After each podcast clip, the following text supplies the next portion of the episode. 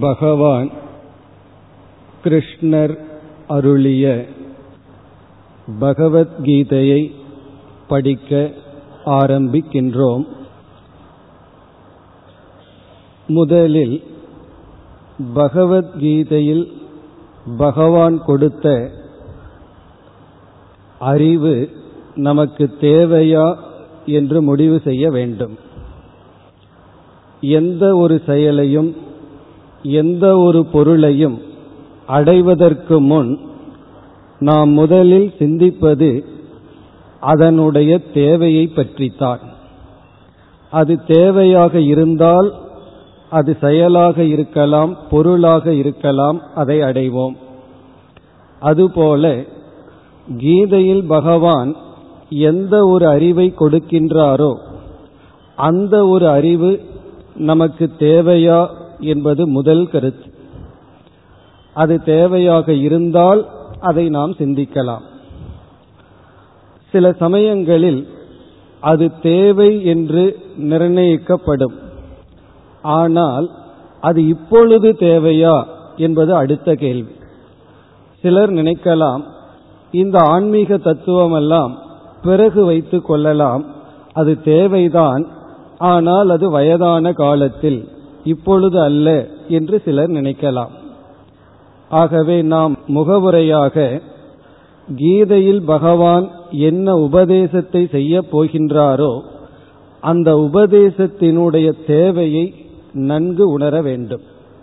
அது மட்டுமல்ல அந்த தேவை இப்பொழுதே என்றும் உணர வேண்டும். அதை உணர்ந்தால்தான் நாம் கீதைக்குள் நுழையும் பொழுது ஸ்ரத்தையுடன் நுழைவோம். முகவுரையாக நாம் இப்பொழுது கீதையினுடைய தேவை. அந்த தேவை என்பது இப்பொழுதே தேவை. இப்பொழுது என்றால் எப்பொழுது நமக்கு கீதையை கேட்க வாய்ப்பு கிடைத்துள்ளதோ அப்பொழுதிருந்தே தேவை என்ற கருத்தை சுருக்கமாக பார்த்து பிறகு நாம் கீதைக்குள் நுழையலாம். மனிதனுக்கும் மிருகங்களுக்கும் உள்ள ஒற்றுமை வேற்றுமையை ஒரு ஸ்லோகம் இவ்விதம் கூறுகின்றது. ஆகார நித்ரா பய மைத்துனம் ச சாமான்யமேதத் பசுபிர் நராணாம். இது முதல் வரி. இந்த முதல் வரியில் மனிதனுக்கும் மிருகங்களுக்கும் உள்ள ஒற்றுமை கூறப்படுகின்றது. என்ன ஒற்றுமை? ஆகாரம். ஆகாரம்னா உணவை உட்கொள்ளுதல். மிருகங்களும் உணவை உட்கொள்கின்றன மனிதர்களும் உணவை உட்கொள்கிறார்கள். இரண்டாவது நித்ரா. நித்ரா என்றால் உறக்கம். மிருகங்களும் உறங்குகின்றன நாமும் உறங்குகின்றோம். மூன்றாவது பயம். மிருகத்திற்கும் தன்னை காத்து கொள்ள வேண்டும் என்ற ஒரு பயம் இயற்கையாக இருக்கின்றது. மனிதர்களுக்கும் தன்னை காத்து கொள்ள வேண்டும். அந்த உயிரை பற்றிய பயம் இருக்கின்றது. மைத்துனம் என்பது இனப்பெருக்கம். மிருகங்களும் தன்னுடைய இனத்தை பெருக்கிக் கொள்கின்றது மனிதர்களும் இனத்தை பெருக்கிக் கொள்கின்றார்கள். இவ்விதம் ஆகார நித்ரா பய மைத்துனம் ச சாமான்யம் ஏதது. இவைகளெல்லாம் சாமான்யம். சாமானியம் என்றால் மிருகங்களுக்கும் மனிதனுக்கும் பொதுவாக இருக்கின்ற ஒன்று. பிறகு எது மனிதனிடமிருந்து மிருகத்தை அல்லது மிருகத்திடமிருந்து மனிதனை வேறுபடுத்துகின்றது? அது இரண்டாவது வரியில் கூறப்படுகின்றது. புத்திர்ஹி தேஷாம் அதிகோ விசேஷக. அதாவது புத்தி என்ற ஒன்றானது மிருகத்திடமிருந்து மனிதனை பிரிக்கின்றது. அதிகக விசேஷக என்றால் புதிதாக இருப்பது அல்லது பிரிப்பது அல்லது குறிப்பாக மனிதனுக்கு கிடைத்துள்ளது. அது வந்து புத்தி. ஒரு கால் மனிதன் புத்தியை கொடுக்கப்பட்டு மனிதனுக்கு புத்தி கொடுக்கப்பட்டு அதை பயன்படுத்தவில்லை என்றால் ஸ்லோகத்தினுடைய கடைசி பகுதி கூறுகின்றது புத்தியா விகீனா பசுபிகி சமானாக. யார் இந்த புத்தியை பயன்படுத்தவில்லையோ அவர்கள் மிருகத்துடன் சமமாகின்றார்கள். இவ்விதம் மனிதனுக்கும் மிருகத்திற்கும் சில ஒற்றுமைகள் இருந்த போதிலும் வேறுபடுத்துவது புத்தி என்று இந்த ஸ்லோகம் நமக்கு உபதேசம் செய்கின்றது. இந்த புத்தியை பயன்படுத்தவில்லை என்றால் எந்த வேறுபாடும் இல்லை.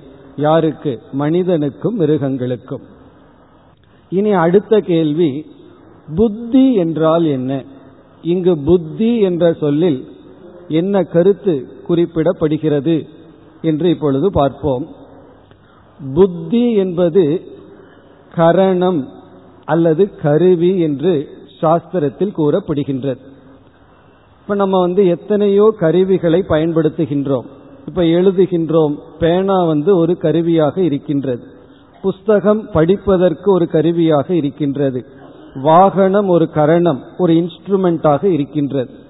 அதே போல புத்தி என்பதும் மனிதனுக்கு கொடுக்கப்பட்டுள்ள ஒரு கருவி ஒரு இன்ஸ்ட்ருமெண்ட் இனி அடுத்த கேள்வி அந்த கருவி நமக்கு எந்த விதத்தில் உதவி செய்கின்றது? அந்த கருவியினுடைய செயல்பாடு என்ன? இந்த புத்தி என்பது மிருகங்களிடம் இல்லாத மனிதனிடம் மட்டும் இருக்கின்ற ஒரு விதமான புத்தி. மிருகங்களுக்கும் இருக்கின்றது. அந்த புத்தி வேறு மனிதனுக்கு மட்டும் கொடுக்கப்பட்டுள்ள ஒரு புத்தி வேறு. அந்த புத்தி என்ன செய்கின்றது? எப்படிப்பட்ட கரணமாக இன்ஸ்ட்ருமெண்டாக இருக்கின்றது? என்று பார்த்தால் இந்த மனிதனிடம் மட்டும் இருக்கின்ற இந்த புத்தி மூன்று விதத்தில் நமக்கு ஒரு கருவியாக செயல்பட்டு கொண்டிருக்கின்றது அதில் முதல் விதமானது தன்னை அறிதல். ஆங்கிலத்தில் கூறினால் செல்ஃப் கான்சியஸ்னஸ் என்று சொல்வது. தன்னையே அறிதல். இது வந்து மனிதனுக்கு கொடுக்கப்பட்டுள்ள புத்தியில் இருக்கின்ற ஒரு விதமான சக்தி. நம்மையே நாம் அறிதல். மிருகங்களுக்கு இந்த சக்தி கிடையாது. ஒரு மிருகத்திற்கு தான் இந்த மிருகம் என்று தெரியாது. ஒரு யானைக்கு தான் யானைன்னு தெரியாது. ஒரு நாய்க்கு நான் நாய் என்று தெரியாது. ஆனா ஒரு மனிதனுக்கு நான் மனிதன் என்ற ஞானம் இருக்கின்றது. அது மிக சுலபமாக இந்த அறிவு நமக்கு இருக்கின்றது மிருகத்துக்கு இல்லை என்று புரிந்து கொள்ளலாம். ஒரு பறவையின் முன் கண்ணாடியை வைத்தால் அந்த பறவைக்கு நம்முடைய பிரதிபிம்பம் தான் அந்த கண்ணாடியில் இருக்கின்றது என்று தெரியாது. வேறு ஏதோ ஒன்று இருக்கின்றது என்று அது கொத்தத்தான் போகும். காரணம் தான் பறவை என்று அதற்கு தெரியாது. அதனுடைய முகம் அதற்கு தெரியாது. இப்ப நம்முடைய முகம் நமக்கு தெரியும். ஆனால் நம்ம வாழ்க்கையில நம்ம முகத்தை பார்த்ததே இல்லை பார்க்கவும் முடியாது. இருந்தாலும் நம்முடைய முகத்தினுடைய அடையாளம் நமக்கு தெரியும். காரணம் என்ன? கண்ணாடியில பார்த்திருக்கோம் போட்டோல பார்க்கிறோம். இதுல இருந்து என்ன தெரிகின்றது? இந்த செல்ஃப் கான்சியஸ் சொல்றது. புத்தி நம்மையே நாம் யார் என்று காட்டி கொடுக்கும். ஆனா மற்ற மிருகங்களுக்கு தான் யார் என்று தெரியாது. ஒரு நாய்க்கு தான் நாயின்னு தெரியாமையே வாழ்க்கை பூரா நாயாக வாழ்ந்து விடுகிறது. ஒரு யானைக்கு நான் யானைன்னு தெரியாமையே ஆனா யானையாக வாழ்ந்து விடுகிறது. ஒருவர் சொன்னார் ஒரு மனிதனுக்கு தான் மனிதன்னு தெரிஞ்சு ஆனா மனிதனாக வாழ்வதில்லைன்னு சொன்னார். ஆனா ஒவ்வொரு மிருகங்களும் தான் யாருன்னு தெரியாமலேயே அந்த வாழ்க்கையை வாழ்ந்து விடுகிறது.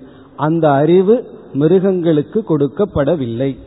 ஆனா மனிதனுக்கு தான் தான் மனிதன் என்ற அறிவு கொடுக்கப்பட்டுள்ளது. இதுதான் நான் இது என்னுடைய பிரதிபிம்பம் இது என்னுடைய போட்டோ தான் அப்படிங்கிற ஞானம் மனிதனுக்கு இருக்கின்றது. இதுதான் அதிகமான விசேஷம்னு சொல்லப்படுகின்ற புத்தி. இந்த புத்தி மிருகத்துக்கு இல்லை நமக்கு இருக்கின்றது. இதுதான் மனிதனுக்கென்று கொடுக்கப்பட்டுள்ள ஒரு புத்தி அல்லது ஒரு விதமான சக்தி. இரண்டாவதாக தர்ம அதர்ம ஞானம். இது தர்மம் இது அதர்மம் என்கின்ற அறிவு. இதுவும் மிருகங்களுக்கு கிடையாது. இது நல்லது கெட்டது அப்படிங்கிற அறிவு மிருகத்திற்கு கிடையாது. ஆனா மனிதனுக்கு இருக்கின்றது. ஒருவன் எவ்வளவுதான் அதர்ம வாழ்க்கையில ஈடுபட்டு இருந்தாலும் அவனுக்கு தெரிகின்றது இது அதர்மம் என்று. அப்படி இயற்கையாகவே நமக்கு எது தர்மம் எது அதர்மம் என்கின்ற அறிவு இருக்கின்றது. சில சமயங்களில் தர்ம விஷயத்தில் குழப்பம் வரலாம். ஆனால் அடிப்படையாக நமக்கு எது தர்மம் எது அதர்மம் என்ற அறிவு நமக்கு இருக்கின்றது இப்ப எதெல்லாம் எனக்கு ஆகாதோ அது மற்றவர்களுக்கும் ஆகாது. இப்ப என்னிடத்தில் ஒருவர் பொய் சொல்லக்கூடாதுன்னா நானும் மற்றவர்களிடம் பொய் சொல்லக்கூடாது. என்னை ஒருவர் துன்புறுத்தக்கூடாது என்பது என்னுடைய விருப்பம் என்றால் நான் மற்றவர்களை துன்புறுத்தாமல் இருத்தல் என்பது தர்மம். இந்த அறிவு மனிதனுக்கு கொடுக்கப்பட்டுள்ளது. இது இரண்டாவது புத்தியில் இருக்கின்ற இரண்டாவது விசேஷம். மூன்றாவது விசேஷம் எது உண்மை எது தோற்றம் அல்லது எது பொய் என்கின்ற அறிவு. எது நிழல் எது நிஜம் என்கின்ற ஞானம். இதுவும் மிருகங்களுக்கு கொடுக்கப்படவில்லை. நம்ம காணல் நீரை பார்த்தோம் அப்படின்னா ஒரு முறை தெரியாம நீர்னு போறோம். பிறகு நமக்கு அறிவு வந்து விடுகின்றது. இது நீர் போன்ற காட்சி. அது நீர் அல்ல. இந்த அறிவு நமக்கு இருக்கின்றது. ஆனா மிருகங்களுக்கு கிடையாது.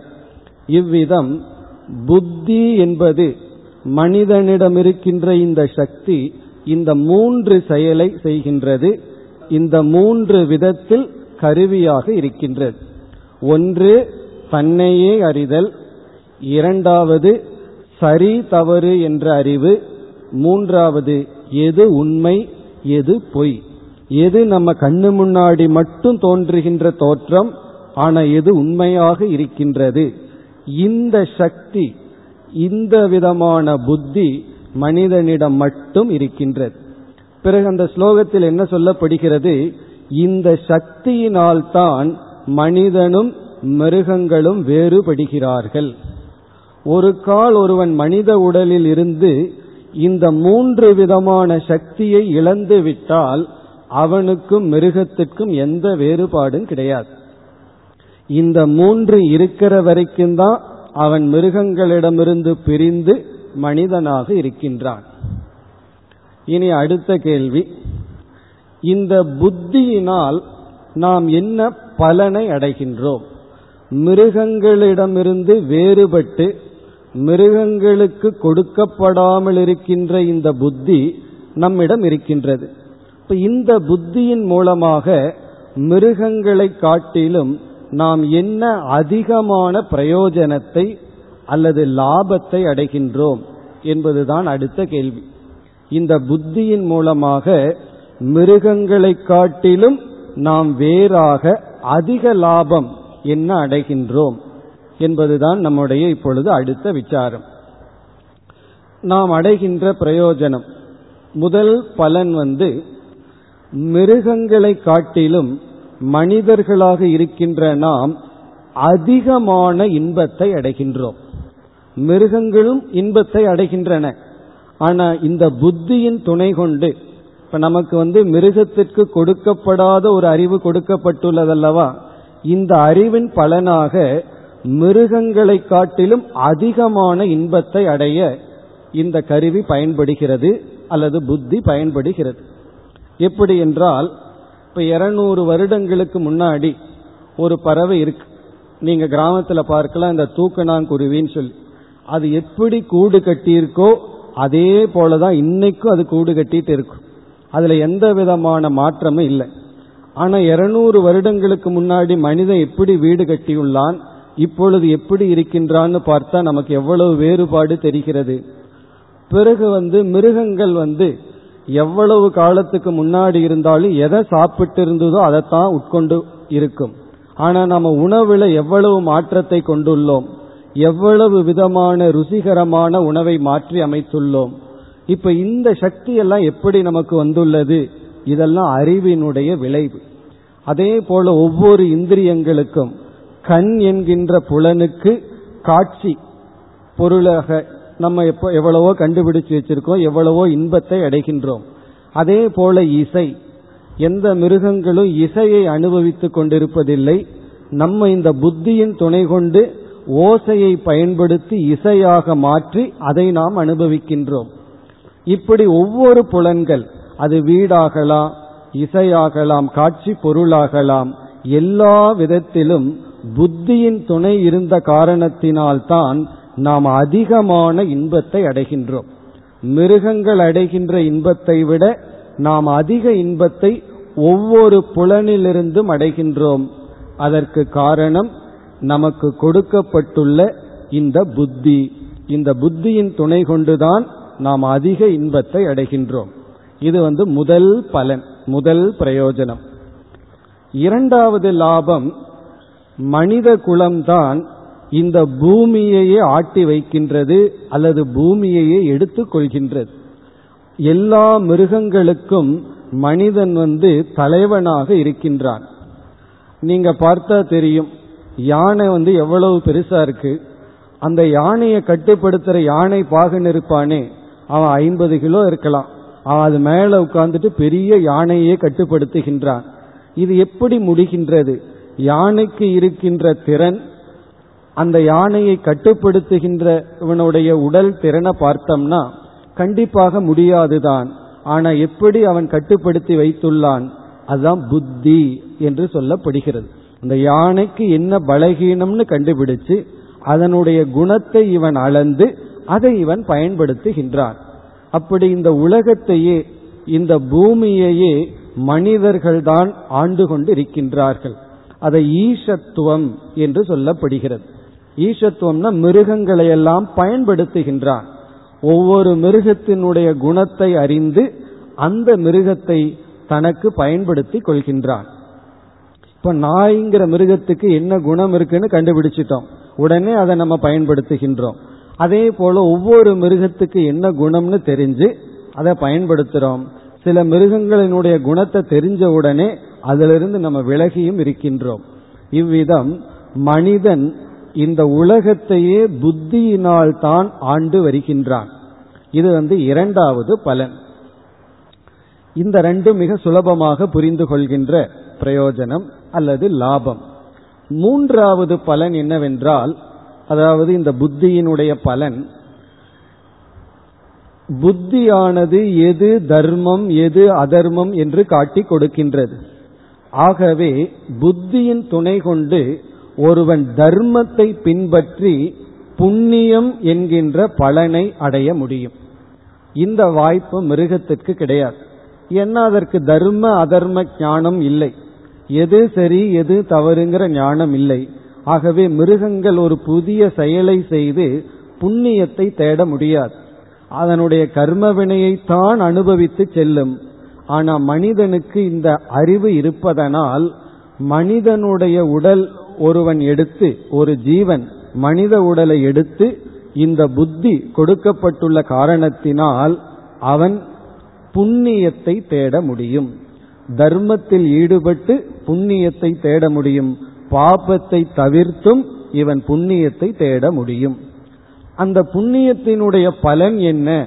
என்றால் புண்ணியத்தினுடைய பலன் இகலோக சுகம் பரலோக சுகம் என்று சொல்லப்படுகிறது.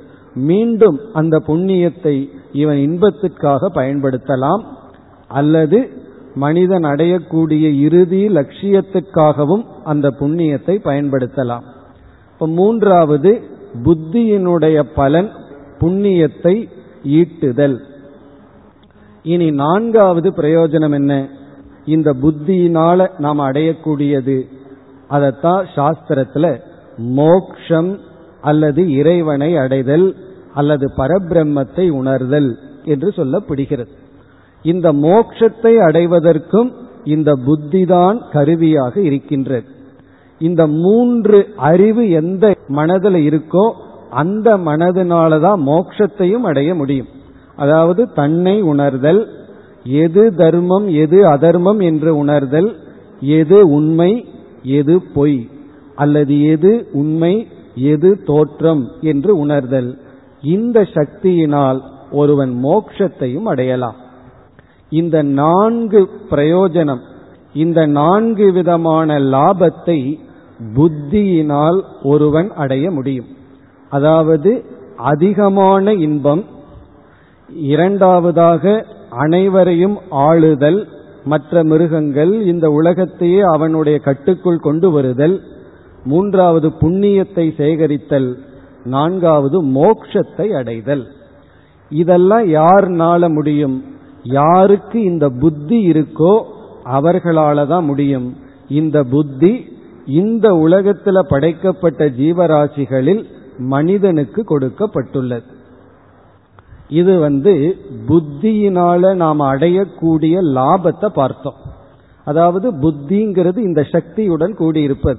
தன்னை அறிந்து சரி தவறு என்பதை அறிந்து உண்மை பொய் இதை அறிகின்ற ஒரு விதமான சக்தி. இனி அடுத்த பகுதியை இப்பொழுது நாம் பார்க்க போகின்றோம். அதாவது இளம் வயதில் நமக்கு ஜீரணிக்கின்ற சக்தி இருக்கின்றது. இப்ப ஜீரணிக்கின்ற சக்தி இருப்பதனால் மட்டும் நமக்கு ஆரோக்கியமான உடல் இருக்கும் என்று பொருள் அல்ல. ஜீரணிக்கிற சக்தி இருக்கின்ற சமயத்தில் ஆரோக்கியமான உணவை கொடுத்தால்தான் அந்த சக்தியை பயன்படுத்தி உணவானது உடலில் உள்ள ஒரு வலுவாக அல்லது சக்தியாக மாற்றப்படுகிறது. அதே போல இப்ப ஜீரணிக்கிற சக்தி இருப்பவர்களுக்கெல்லாம் ஆரோக்கியமான உடல் இருக்கணும்னு சொன்னா ஜீரணிக்கிற சக்தி இருப்பவர்களுக்கு நல்ல உணவு கொடுக்கவில்லை என்றால் ஆரோக்கியமான உடல் இருக்காது. அதே போல இந்த மூன்றும் புத்தியில் இருக்கின்ற ஒரு விதமான சக்தி. இந்த புத்திக்கு சரியான அறிவை கொடுத்தால் இப்படிப்பட்ட புத்திக்கு நம்ம சரியான அறிவை கொடுத்தோம்னா எப்படி ஜீரணிக்கின்ற சக்தியை உடைய நமக்கு சரியான உணவை கொடுக்கும் பொழுது அது உடல் சக்தியாக மாறுகிறதோ அதே போல இந்த சக்தியை உடைய புத்திக்கு சரியான அறிவை கொடுக்கும் பொழுது நாம் இப்பொழுது கூறிய நான்கு விதமான பலனையும் அடைய முடியும். மிருகங்களை காட்டிலும் அதிகமா இந்த உலகத்துல சுகித்திருக்கலாம் சந்தோஷத்திருக்கலாம். மிருகங்களை எல்லாம் நம்முடைய கட்டுக்குள் வைத்திருக்கலாம். புண்ணியத்தை சேகரிக்கலாம். மோட்சம் வரை நாம் செல்லலாம். எப்பொழுதுனா இந்த புத்திக்கு சரியான அறிவை கொடுக்கும் பொழுது. ஒரு கால் இந்த புத்தி நம்மிடம் இருந்தும் இந்த புத்திக்கு நாம் சரியான அறிவை கொடுக்கவில்லை என்றால் இப்ப புத்திங்கிறது பகவான் இயற்கையில் நமக்கு கொடுத்த ஒரு பிரசாதம். அந்த புத்தியை நாம் சரிப்படுத்தவில்லை என்றால் பண்படுத்தவில்லை என்றால் அந்த புத்திக்கு சரியான உணவு கொடுக்கவில்லை என்றால் என்னென்ன துயரம் வரும் என்று இப்பொழுது பார்ப்போம். இப்ப வந்து ஒரு நாணயத்தினுடைய மறுபக்கம்ங்கிறது போல இதுவரைக்கும் பிளஸ் பாயிண்ட பார்த்துட்டு வந்தோம். இப்ப நம்ம மைனஸ் பாயிண்ட பார்க்க போறோம். இந்த புத்தி நம்மிடம் இருந்து அதை நாம சரிப்படுத்தவில்லை என்றால் புத்திக்கு கொடுக்க வேண்டிய உணவை அதாவது அறிவை கொடுக்கவில்லை என்றால் என்ன விளைவு ஏற்படும்? என்ன சைடு எஃபெக்ட் வரும்? அதை இப்பொழுது ஒன்றின் பின் ஒன்றாக பார்ப்போம். இப்ப இதுவரைக்கும் நமக்கு கொடுத்த புத்தியில என்னென்ன அடையலாம்னு பார்த்தோம். இனி அந்த புத்தியினால என்னென்ன துயரம் வருகின்றது என்று இப்பொழுது பார்க்கலாம். இந்த நான்கு இப்ப நம்ம பார்த்தமே அதற்கு ஆப்போசிட் எதிர்மறையான விளைவையும் இந்த புத்தியினால தான் நாம் அடைகின்றோம். இப்போ உதாரணமாக இப்பொழுது முதல் கருத்தை எடுத்துக்கொள்வோம். மிருகங்களுக்கு ஒரு விதமான இன்பம் இருக்கு. புத்தியை பயன்படுத்தி நாம் அதிக இன்பத்தை அடையலாம்னு முதல்ல பார்த்தோம். ஆனா அந்த புத்திக்கு சரியான அறிவை கொடுக்காத பொழுது அந்த புத்தி சரியாக இயங்காத பொழுது மிருகங்கள் எவ்வளவு துயரத்தை அடைகின்றதோ அதைவிட அதிகமான துயரத்தை மனிதன் அடைகின்றான். மனிதன் வந்து மிருகத்தை காட்டிலும் அதிகமான இன்பத்தை அடைகிறது போல மனிதன் மிருகத்தை காட்டிலும் அதிகமான துயரத்தையும் அடைகின்றான். எப்பொழுதுனா அந்த புத்தி சரியாக இல்லாத பொழுது. இதை கேட்ட உடனே மிருகமா இருக்கிறது நல்லதா இருக்குமோன்னு தோன்றும். மிருகமா மாறுறது நல்லதா? அல்லது இந்த புத்திக்கு சரியான அறிவை கொடுத்து அதனால பலனை அடையிறது நல்லதான்னு பிறகு நாம தான் சிந்திச்சு முடிவு செய்ய வேண்டும். இப்ப மிருகம் வந்து ஒரு விதமான இன்பத்தை அனுபவிக்குது ஒரு விதமான துன்பத்தை அனுபவிக்கிறது. அதனுடைய புத்தியினுடைய அடிப்படையில். இப்ப நமக்கு அதிகமான புத்தி இருக்கிறதுனால எப்படிப்பட்ட இன்பத்தை அடையலான்னு பார்த்தோம். இனி அந்த புத்தி சரியில்லை என்றால் என்ன துன்பத்தை அடையணும்னு பார்த்தோம்னா முதல் கருத்து மிருகங்களை காட்டிலும் அதிக துயரத்தை மனிதர்கள் அனுபவிக்கின்றார்கள். அது எப்படி அப்படின்னு நம்ம ப்ரூவ் பண்ண வேண்டிய அவசியமே இல்லை. மிருகங்களுக்கெல்லாம் உடல்நிலை சரியில்லைன்னா வெட்டினரி டாக்டர் மட்டும்தான் இருக்கிறார்கள். ஆனா மனிதனுக்கு தான் சைக்காட்ரின்னு ஒரு டாக்டரே இருக்கார். காரணம் என்ன தெரியுமோ? மனோதத்துவ டாக்டர் வந்து மிருகங்களுக்கு கிடையாது. மிருகங்களுக்கெல்லாம் தூக்கம் வரல ஸ்லீப்பிங் டோஸ் போட்டா தான் தூக்கம் வருங்கிற நிலை கிடையாது. சந்தோஷமா தூங்கும். ஆனா மனிதர்களுக்கு பார்த்தோம்னா அவர்கள் அவர்களாக எடுத்துக்கொண்ட கஷ்டத்துல தூக்கம் இல்லாமல் சில மாத்திரைய போட்டுத்தான் தூங்கணுங்கிற அளவு துயரப்படுகிறார்கள். ஆனா மிருகங்களுக்கு அந்த துயரம் கிடையாது. பிறகு வந்து ஒரு விதமான மருந்து இருக்கு. ரானிட்டிடின் அந்த மருந்து பேர். அது ஒருவர் சொன்னார் உலகிலேயே அதிகமாக சாப்பிட்ற மருந்து அதுவான் காரணம் என்ன தெரியுமா? அது அல்சருக்கான மருந்து. மனதில் ரொம்ப டென்ஷன் வந்து துயரப்பட்டா அல்சர் வருகின்றது. மிருகங்களுக்கெல்லாம் இந்த மருந்து கிடையாது. மனிதனும் தான் இந்த மருந்து அதிகமாக உட்கொள்கின்றான். இதிலிருந்து என்ன தெரிகின்றதுன்னா மிருகத்தை காட்டிலும் அதிகமாக துயரப்படுகின்றான். அதனுடைய விளைவு உடலினுடைய சில பாதிப்பு. எப்படிப்பட்ட துயரம்னா இப்போ ஒரு மிருகம் இருக்கு அது தன்னையே தெரியாததுனால அதற்கு செல்ஃப் ஜட்ஜ்மெண்ட் கிடையாது. இப்ப இரண்டு நாய் இருக்குன்னு வச்சுக்குவோமே ஒருவர் அமெரிக்காவிலிருந்து ஒரு நாய் வாங்கிட்டு வந்து வைக்கிறார். நம்ம ரோட்ல ஒரு நாய் போயிட்டு இருக்கு ரெண்டும் பார்த்ததுன்னு சொன்னா அதனுடைய இயற்கையில நம்ம போல் ஒருத்தனை பார்க்கிறோம்னு அது உழைக்குமே தவிர அது வெளிநாட்டிலிருந்து வந்த ஸ்பெஷல் நான் லோக்கல் அப்படிங்கிற காம்ப்ளெக்ஸ் மிருகத்துக்கு கிடையாது. அதாவது ஒருத்தரோட தன்னை ஒப்பிட்டு அதனால துயரப்படுவதுங்கிறது மிருகங்களுக்கு கிடையாது. ஏன்னா நாய்க்கு நான் நாய்ங்கிறதே தெரியாது. ஆனா மனிதன் அப்படி இல்லை. அவனுக்கு ஒரு செல்ஃப் கான்சியஸ் தன்னையே அவன் அறிவதனால் அவன் ஒப்பிட்டு பார்க்கின்றான். தன்னிடம் இருக்கிறதுல சந்தோஷம் அடையாம தன்னிடம் இல்லாததை நினைச்சு துயரப்படுகின்றான். இப்ப பாண்டவர்கள் இருந்தார்கள். அவர்கள் பல வருஷங்கள் காட்டுல வாழ்ந்தார்கள். துரியோதன வாழ்க்கை பூரா மாளிகையில தான் வாழ்ந்தான். ஆனா வாழ்க்கையில அதிக துயரப்பட்டது துரியோதனன் தான் பாண்டவர்களை விட. காரணம் என்ன தெரியுமோ? அவனிடம் இருந்த அந்த பொறாமை. இவ்விதம் மிருகங்களுக்கு அந்த பொறாமைங்கிறதுனால துயரம் இல்லை. பிறகு மிருகங்களுக்கு பயமும் ஓரளவு தான் இருக்கு. அது இயற்கையா தன்னைய காத்து கொள்ளும் அளவு தான் பயம் இருக்கு. ஆனா மனிதன் அப்படி இல்லை. பொருள் இல்லாத பொழுது பொருள் இல்லையேன்னு பயம். பொருள் வந்து விட்டா பொருள் போய்விடுமோன்னு ஒரு பயம். இப்ப எதிர்காலத்தை குறித்த பயம். இப்படி உறக்கமின்மை எதிர்காலத்தை குறித்த ஒரு பயம் பொறாமைப்படுதல் ஒப்பிட்டு தன்னை துயரப்படுத்திக் கொள்ளுதல் உறவுகளினால். சில உறவு நம்மிடம் இருக்கேன்னு சிலரோட நம்ம சேர்ந்து வாழ வேண்டுமேனு துயரம். சிலரோடு சேர்ந்து வாழ முடியவில்லை என்ற துயரம். இப்படி அதிக துயரத்தை அடைவது யார்? அது மனிதன்தான். இதை கேட்கும் பொழுதுதான் பலருக்கு பேசாம நாலு காலில் நடந்துட்டு இருந்தா நல்லா இருந்திருக்குமோன்னு தோணும். ஆனா வேற சாய்ஸ் கிடையாது. பகவான் நமக்கு புத்திய கொடுத்துட்டார். மீண்டும் நம்ம மிருகமாக வாழ முடியாது. இதை உணர்ந்தவர்கள் தான் சிலர் என்ன செய்தார்கள்? மிருகங்கள் வந்து சந்தோஷமா சுதந்திரமா வாழ்ந்துட்டு இருக்கு ஆனா மனித வாழ்க்கையில மிருகத்தை விட அதிக துயரம் இருக்குன்னு தெரிஞ்சுதான் ஒரு பீரியட்ல இப்ப மிருகத்தை போலயே வாழ்ந்துருவோமே இப்ப முடி வெட்ட வேண்டாம் நெகத்தை வெட்ட வேண்டாம் மிருகத்தை போல வாழலாம் இந்த ஹிப்பீஸ்னு ஒருவர் உருவானார்கள். ஆனா அவர்கள்னாலையும் கூட அப்படி வாழ முடியவில்லை. மனிதன் உடல் எடுத்துட்டா நமக்கு சாய்ஸ் கிடையாது. மனிதனா தான் வாழ்ந்தாக வேண்டும். மிருகமா நம்ம வாழ முடியாது. இதிலிருந்து என்ன தெரிகிறதுனா மிருகத்தை காட்டிலும் அதிக துயரப்படுவது மனிதன்தான்.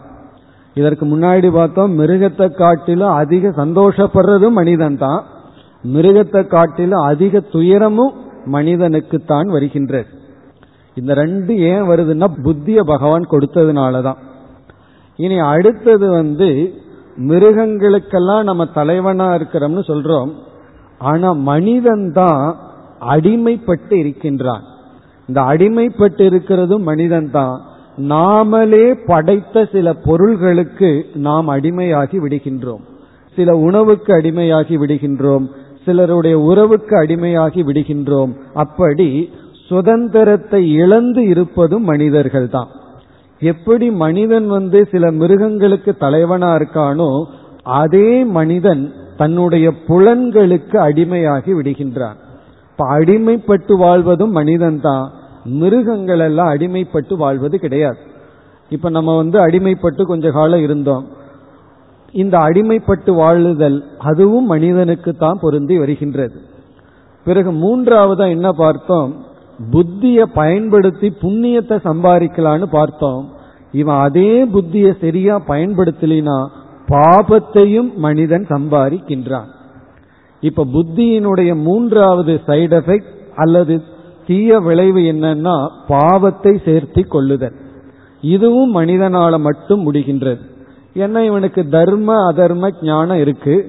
அந்த தர்ம அதர்ம ஞானத்தை சரியாக பயன்படுத்தவில்லை என்றால் புண்ணியத்தை தேடுறதுக்கு பதுவா இவன் பாபத்தை தேடிக் கொள்கின்றான். இனி நான்காவதா மோட்சத்தை அடையலாம்னு சொன்னோம். புத்தியை பயன்படுத்தி அந்த புத்திக்கு சரியான ஞானம் இல்லைன்னா நாம் அடைவது சம்சாரம் அல்லது துயரம். அந்த துயரத்தையும் இந்த புத்தியினால தான் நாம் அடைகின்றோம். மிருகங்களுக்கு மனிதன் அனுபவிக்கின்ற சம்சாரம்ங்கிறது கிடையாது. அதாவது சோகம் சம்சாரம் அதனுடைய விளக்கத்தை எல்லாம் நாம் நாளை பார்க்க இருக்கின்றோம். இங்கு மிருகங்கள் அனுபவிக்காத ஒரு துயரத்தை மனிதர்கள் அனுபவிக்கின்றார்கள். அவர்களை சுற்றியே ஒரு எண்ண வலையில் எண்ணங்களினால் ஒரு வலையை பின்னிக்கொண்டு அதிலேயே சிக்கி கிடைக்கின்றார்கள். இதுவும் இந்த புத்தியினுடைய விளைவு. இப்படி நம்ம பார்க்கையில ஒரு காயினுக்கு ரெண்டு சைடு இருக்கிறது போல மனிதன் மிருகம்னு ஒப்பிட்டு பார்க்கையில மிருகத்தை விட நம்ம உயர்ந்தவர்களா தாழ்ந்தவர்களாங்கிறது பேச்சு கிடையாது. இந்த புத்தி ஒன்று நமக்கு இருக்கிறதுனால மிருகத்தை காட்டிலும் இன்பத்தை அடையலாம் தலைவனாக இருக்கலாம் புண்ணியத்தை அடையலாம் மோட்சத்தையும் அடையலாம். அல்லது இந்த நான்குக்கு ஆப்போசிட்டாம் போகலாம் அதாவது அதிக துயரப்பட்டு கொண்டிருக்கலாம் அல்லது அடிமைப்பட்டு வாழலாம். மற்றவர்களுக்கு அடிமைப்பட்டு வாழலாம் நம்முடைய புலன்களுக்கும் நாம் அடிமைப்பட்டு வாழலாம். அப்படி அடிமைப்பட்டு வாழ்கின்ற வாழ்க்கை தான் துயரம். பிறகு பாபத்தையும் நம்ம சேர்த்தி கொள்ளலாம். பிறகு நமக்குள்ளேயே ஒரு விதமான சிறைப்பட்டு நம்ம வந்து விடுதலை அடையாமல் நாம் சம்சாரியாக பந்தப்பட்டவர்களாகவும் இருக்கலாம். இந்த இரண்டு ஆப்போசிட்டா நம்ம பார்த்தோம். புத்திங்கிறது நம்மிடம் இருக்கின்ற ஒரு விதமான சக்தி. அந்த புத்திக்கு சரியான அறிவை கொடுத்தா நாம முதல்ல பார்த்த பிளஸ் பாயிண்ட் சரியான அறிவை கொடுக்கவில்லை என்றால் நாம இரண்டாவது பார்த்த மைனஸ் பாயிண்ட் இப்ப பகவத்கீதைங்கிறது இந்த புத்திக்கு சரியான அறிவை கொடுத்து நம்ம முதல்ல நாலு பார்த்தமே அந்த நிலையில் நம்மை வைத்திருப்பதுதான் கீதையிலிருந்து நமக்கு கிடைக்கின்ற ஞானம். இந்த ஞானம் நமக்கு இல்லை என்றால் பகவத்கீதையிலிருந்து இந்த அறிவை நம்ம அடையவில்லை என்றால் நம்ம இரண்டாவதா பார்த்தமே அதிக துயரம் அடிமைப்பட்டிருத்தல் பாபத்தை சேர்த்து கொள்ளுதல் பிறகு நாம் சம்சாரியாக இருத்தல். இப்படி இருக்கின்ற ஒரு மனிதனை அதிகமான இன்பம் அது அவனுக்கு தேவை இருக்கலாம் இல்லாமல் இருக்கலாம். அல்லது அடிமைப்படாமல் இருந்து புண்ணியத்தை சேர்த்தி மோட்சத்தை அடைதல் இந்த நிலைக்கு ஒருவன் செல்ல வேண்டும் என்றால் அந்த புத்திக்கு சரியான அறிவை கொடுக்கணும்.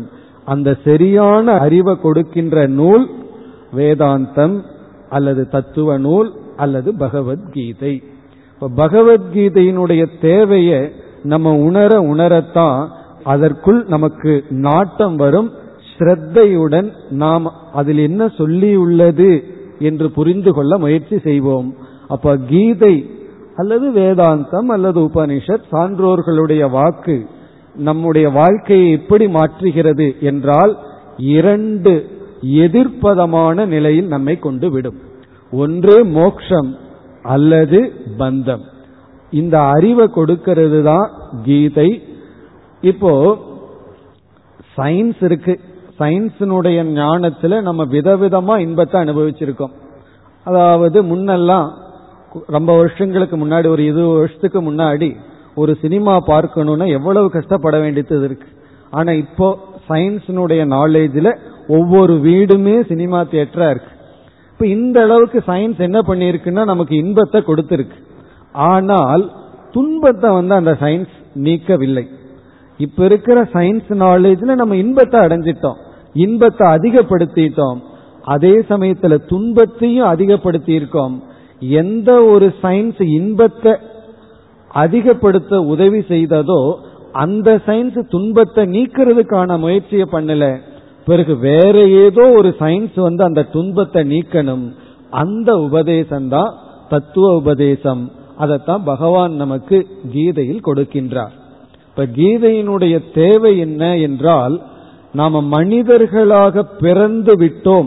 அதுவே கீதையினுடைய தேவையை நிர்ணயிக்கின்றது நம்ம மனுஷனா பிறந்ததுதான் கீதையை படிக்கிறதுக்கு தகுதியை தவிர வேற எதுவுமே கீதையை படிக்கிறதுக்கான நிபந்தனை கிடையாது. அதாவது வயது நிபந்தனையோ வயதுன்னா அஞ்சு ஆறு வயதுல படிக்க முடியாது. புத்தி வந்து எந்த அளவுக்கு ஒரு வளர்ச்சி அடைந்து விட்டால் அந்த வயதிலிருந்து கீதை என்ற அறிவு நமக்கு தேவை. நீ அடுத்த கேள்வி எப்பொழுது தேவைனா நான் வந்து எழுபது வயசு வரைக்கும் அதிகமா கஷ்டப்பட்டுட்டு அடிமைப்பட்டுட்டு பாவத்தை சம்பாரிச்சிட்டு சம்சாரியா இருக்கேன். அதற்கு மேல வேணா நான் சுகத்தை அடைகிறேன்னு யாராவது சொல்வார்களா?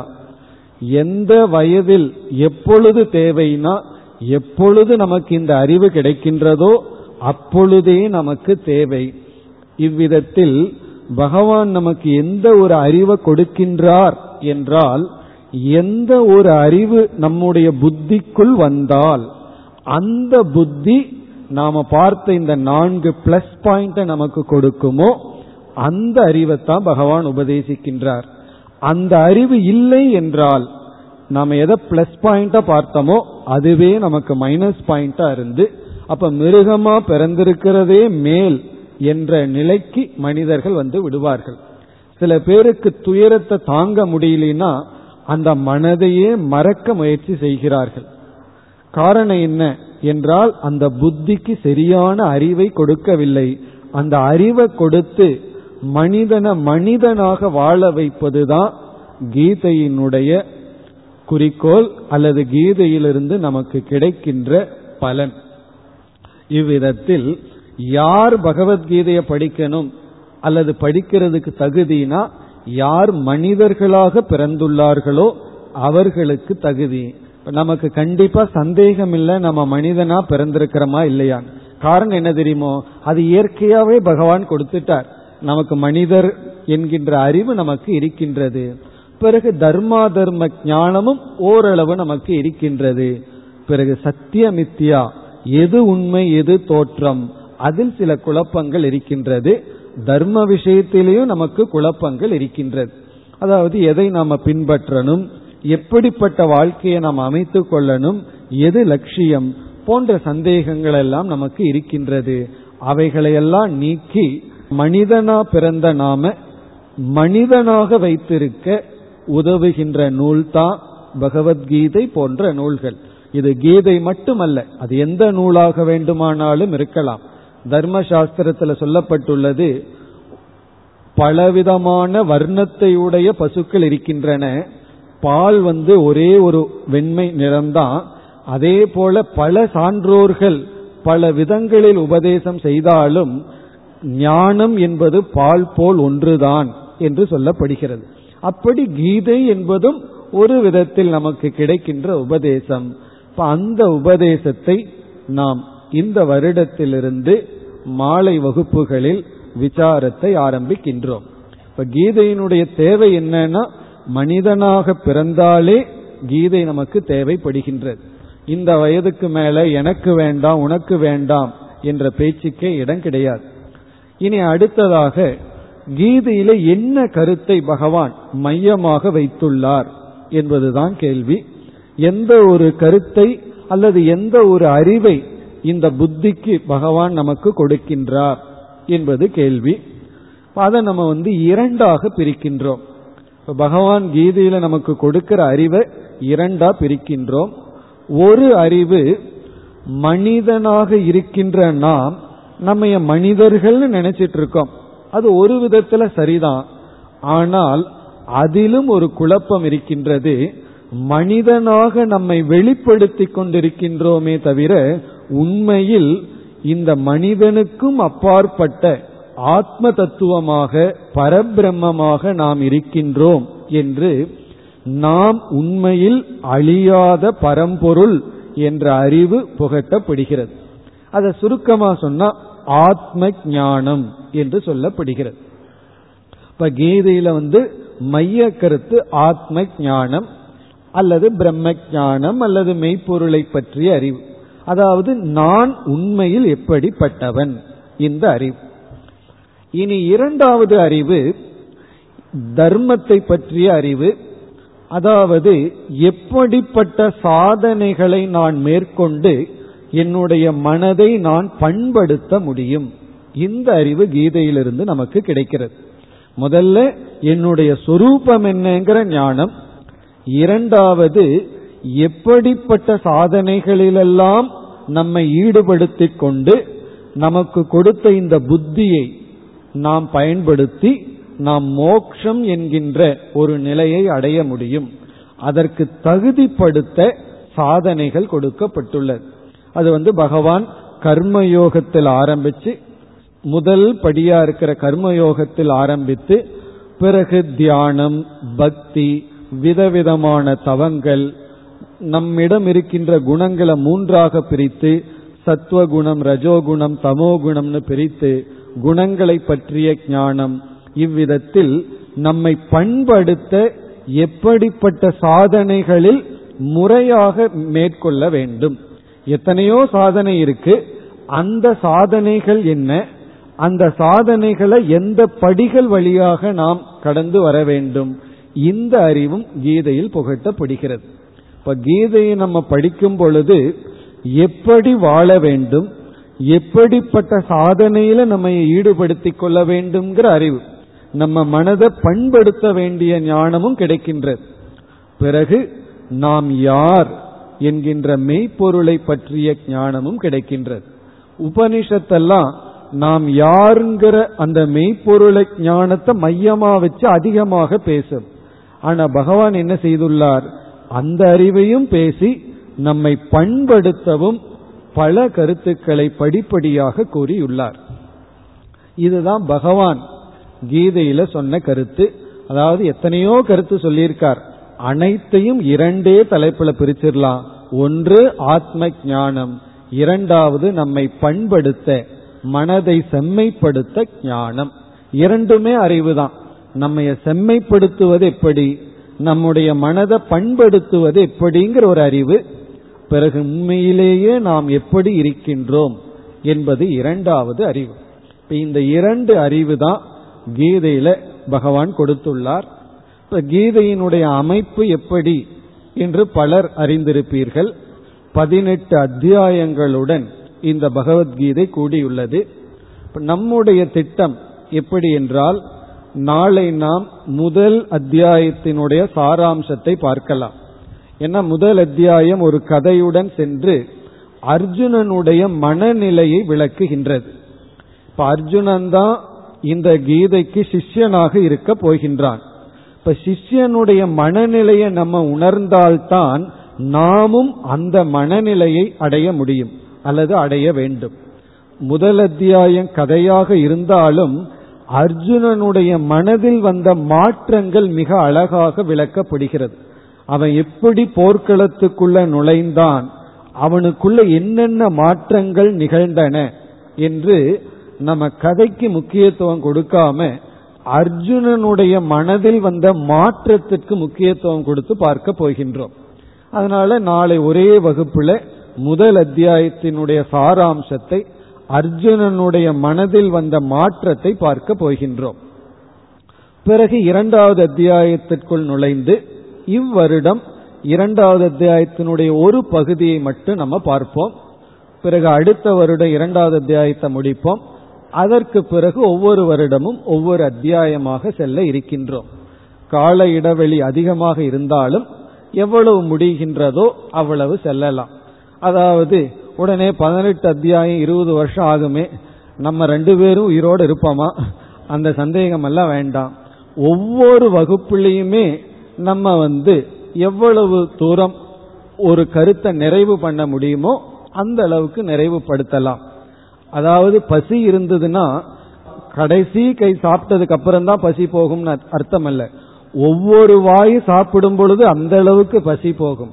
அதே போல நம்ம ஒவ்வொரு கருத்தை படிக்க படிக்க அது நம்மை உயர்த்தும். நம்முடைய மனதிற்கு அது பக்குவத்தை கொடுக்கும். இவ்விதத்தில் நம்முடைய கீதை வகுப்பு அமைய இருக்கின்றது. காலை வேளை அதே போல உபனிஷத்தை நாம் பார்க்க போகின்றோம். இப்பொழுது முதல் அத்தியாயம் இருக்கு. இந்த முதல் அத்தியாயத்தினுடைய தலைப்பை மட்டும் இப்பொழுது பார்ப்போம். நாளை வந்து முதல் அத்தியாயத்திற்குள்ள போய் அர்ஜுனனுக்கு என்னென்ன மனம் மாற்றம் வந்ததுன்னு பார்ப்போம். முதல் அத்தியாயத்தினுடைய தலைப்பு அர்ஜுன விஷாத யோகம்.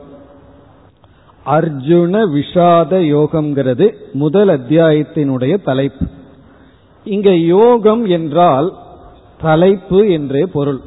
கீதையில ஒவ்வொரு அத்தியாயத்துக்கும் யோகம் யோகம்னே வரும். இப்ப யோகம்னா இந்த இடத்துல சப்ஜெக்ட் மேட்டர்னு அர்த்தம். அர்ஜுன விஷாத யோகம் சாங்கிய யோகம் கர்ம யோகம் அப்படியெல்லாம் யோகம் யோகம்னா அங்க யோகம்ங்கிறதுக்கு தலைப்பு. அதாவது சப்ஜெக்ட் மேட்டர் இதுதான் இங்கு விசாரிக்கப்படுகின்றது. இப்ப என்ன விசாரம்? அர்ஜுன விஷாதம். அர்ஜுனன்னா நமக்கு தெரியும் அர்ஜுனன். விஷாதம் என்றால் துயரம் என்று பொருள். அல்லது சோகம். இப்ப தலைப்பு என்ன? அர்ஜுனனுடைய சோகத்தை பற்றிய விசாரம். இப்ப முதல் அத்தியாயம் வந்து அர்ஜுனனுடைய சோகத்தை பற்றியது. அந்த சோகம்னா என்ன என்றுதான் நாம் நன்கு உணர வேண்டும். ஏன்னா அந்த சோகத்திலிருந்து விடுதலை அடைகிறது தான் பகவத்கீதையினுடைய சாராம்சம் அல்லது உபதேசம். கீதை ஆரம்பமே சோகம் வேண்டான்னு சொல்லி ஆகவே சோகத்திற்கு காரணம் இல்லைன்னு சொல்லி பகவான் முடிக்க போகின்றார். இந்த துயரத்திலிருந்து நம்மைய நீக்குவதுதான் உபதேசத்தினுடைய சாரம். அதுல அர்ஜுனனுடைய துயரம் முதல் அத்தியாயத்தில் சொல்லப்படுகிறது. இப்ப நம்ம வந்து துயரத்தையே இரண்டாக பிரிக்கின்றோம். நம்ம வாழ்க்கையில் அடைகின்ற துயரம் இரண்டாக பிரிக்கப்படுகிறது. ஒரு விளக்க ஆசிரியர் மிக அழகாக துயரத்தை பிரிக்கிறார். எப்படி என்றால் துரியோதனன் அனுபவித்த துயரம் அர்ஜுனன் அனுபவித்த துயரம்னு ரெண்டா பிரிக்கிறார். இப்ப துரியோதன அனுபவிச்ச துயரம் வந்து பொறாமையினால் அனுபவிச்சான்.